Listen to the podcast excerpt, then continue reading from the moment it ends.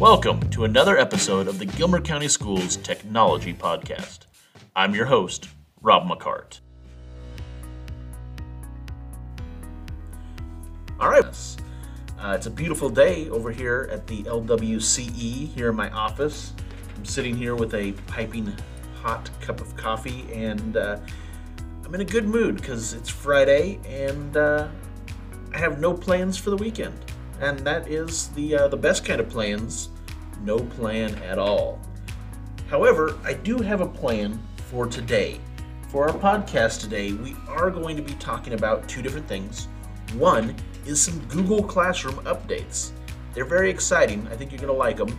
And then we're going to talk about Nearpod and some new offerings that they have come up with uh, that you can use to help enhance your lessons.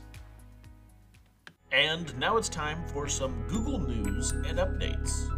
Hey Google. Okay, Google. So, Google has come up with some classroom updates.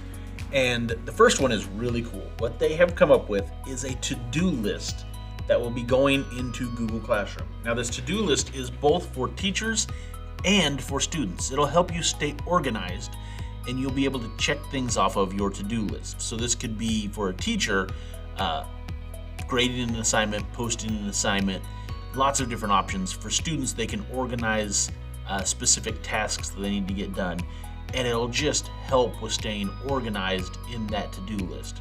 Now, all of the details of this feature have not been rolled out, but just know that coming soon, you will have a to do list in Google Classroom. So it'll help stay organized and it'll help students stay on top of work and teachers stay on top of what they need to do as well.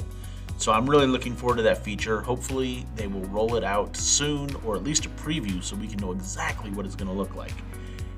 The next feature that Google is rolling out is admin features for Google Classroom. Now, this doesn't mean admin like your principal has access to your Google Classroom. Uh, this is admin features for you, and what it will allow you to do is to see what your students are up to you will actually now be able to run reports that'll tell you when they've accessed Google Classroom, what assignments they looked at, how long did they spend, and all of those type of items. Stuff that we have wished we'd had during distance learning. Ways that we can check and make sure that students are even logging into Google Classroom will be part of these admin features.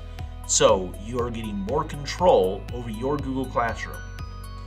You get better organizational features with the to-do list and now you'll also have the ability to track what students are doing in Google Classroom, ensuring that they stay on task and spend the correct amount of time and they're, they're going to the right place at the right time, doing the right thing.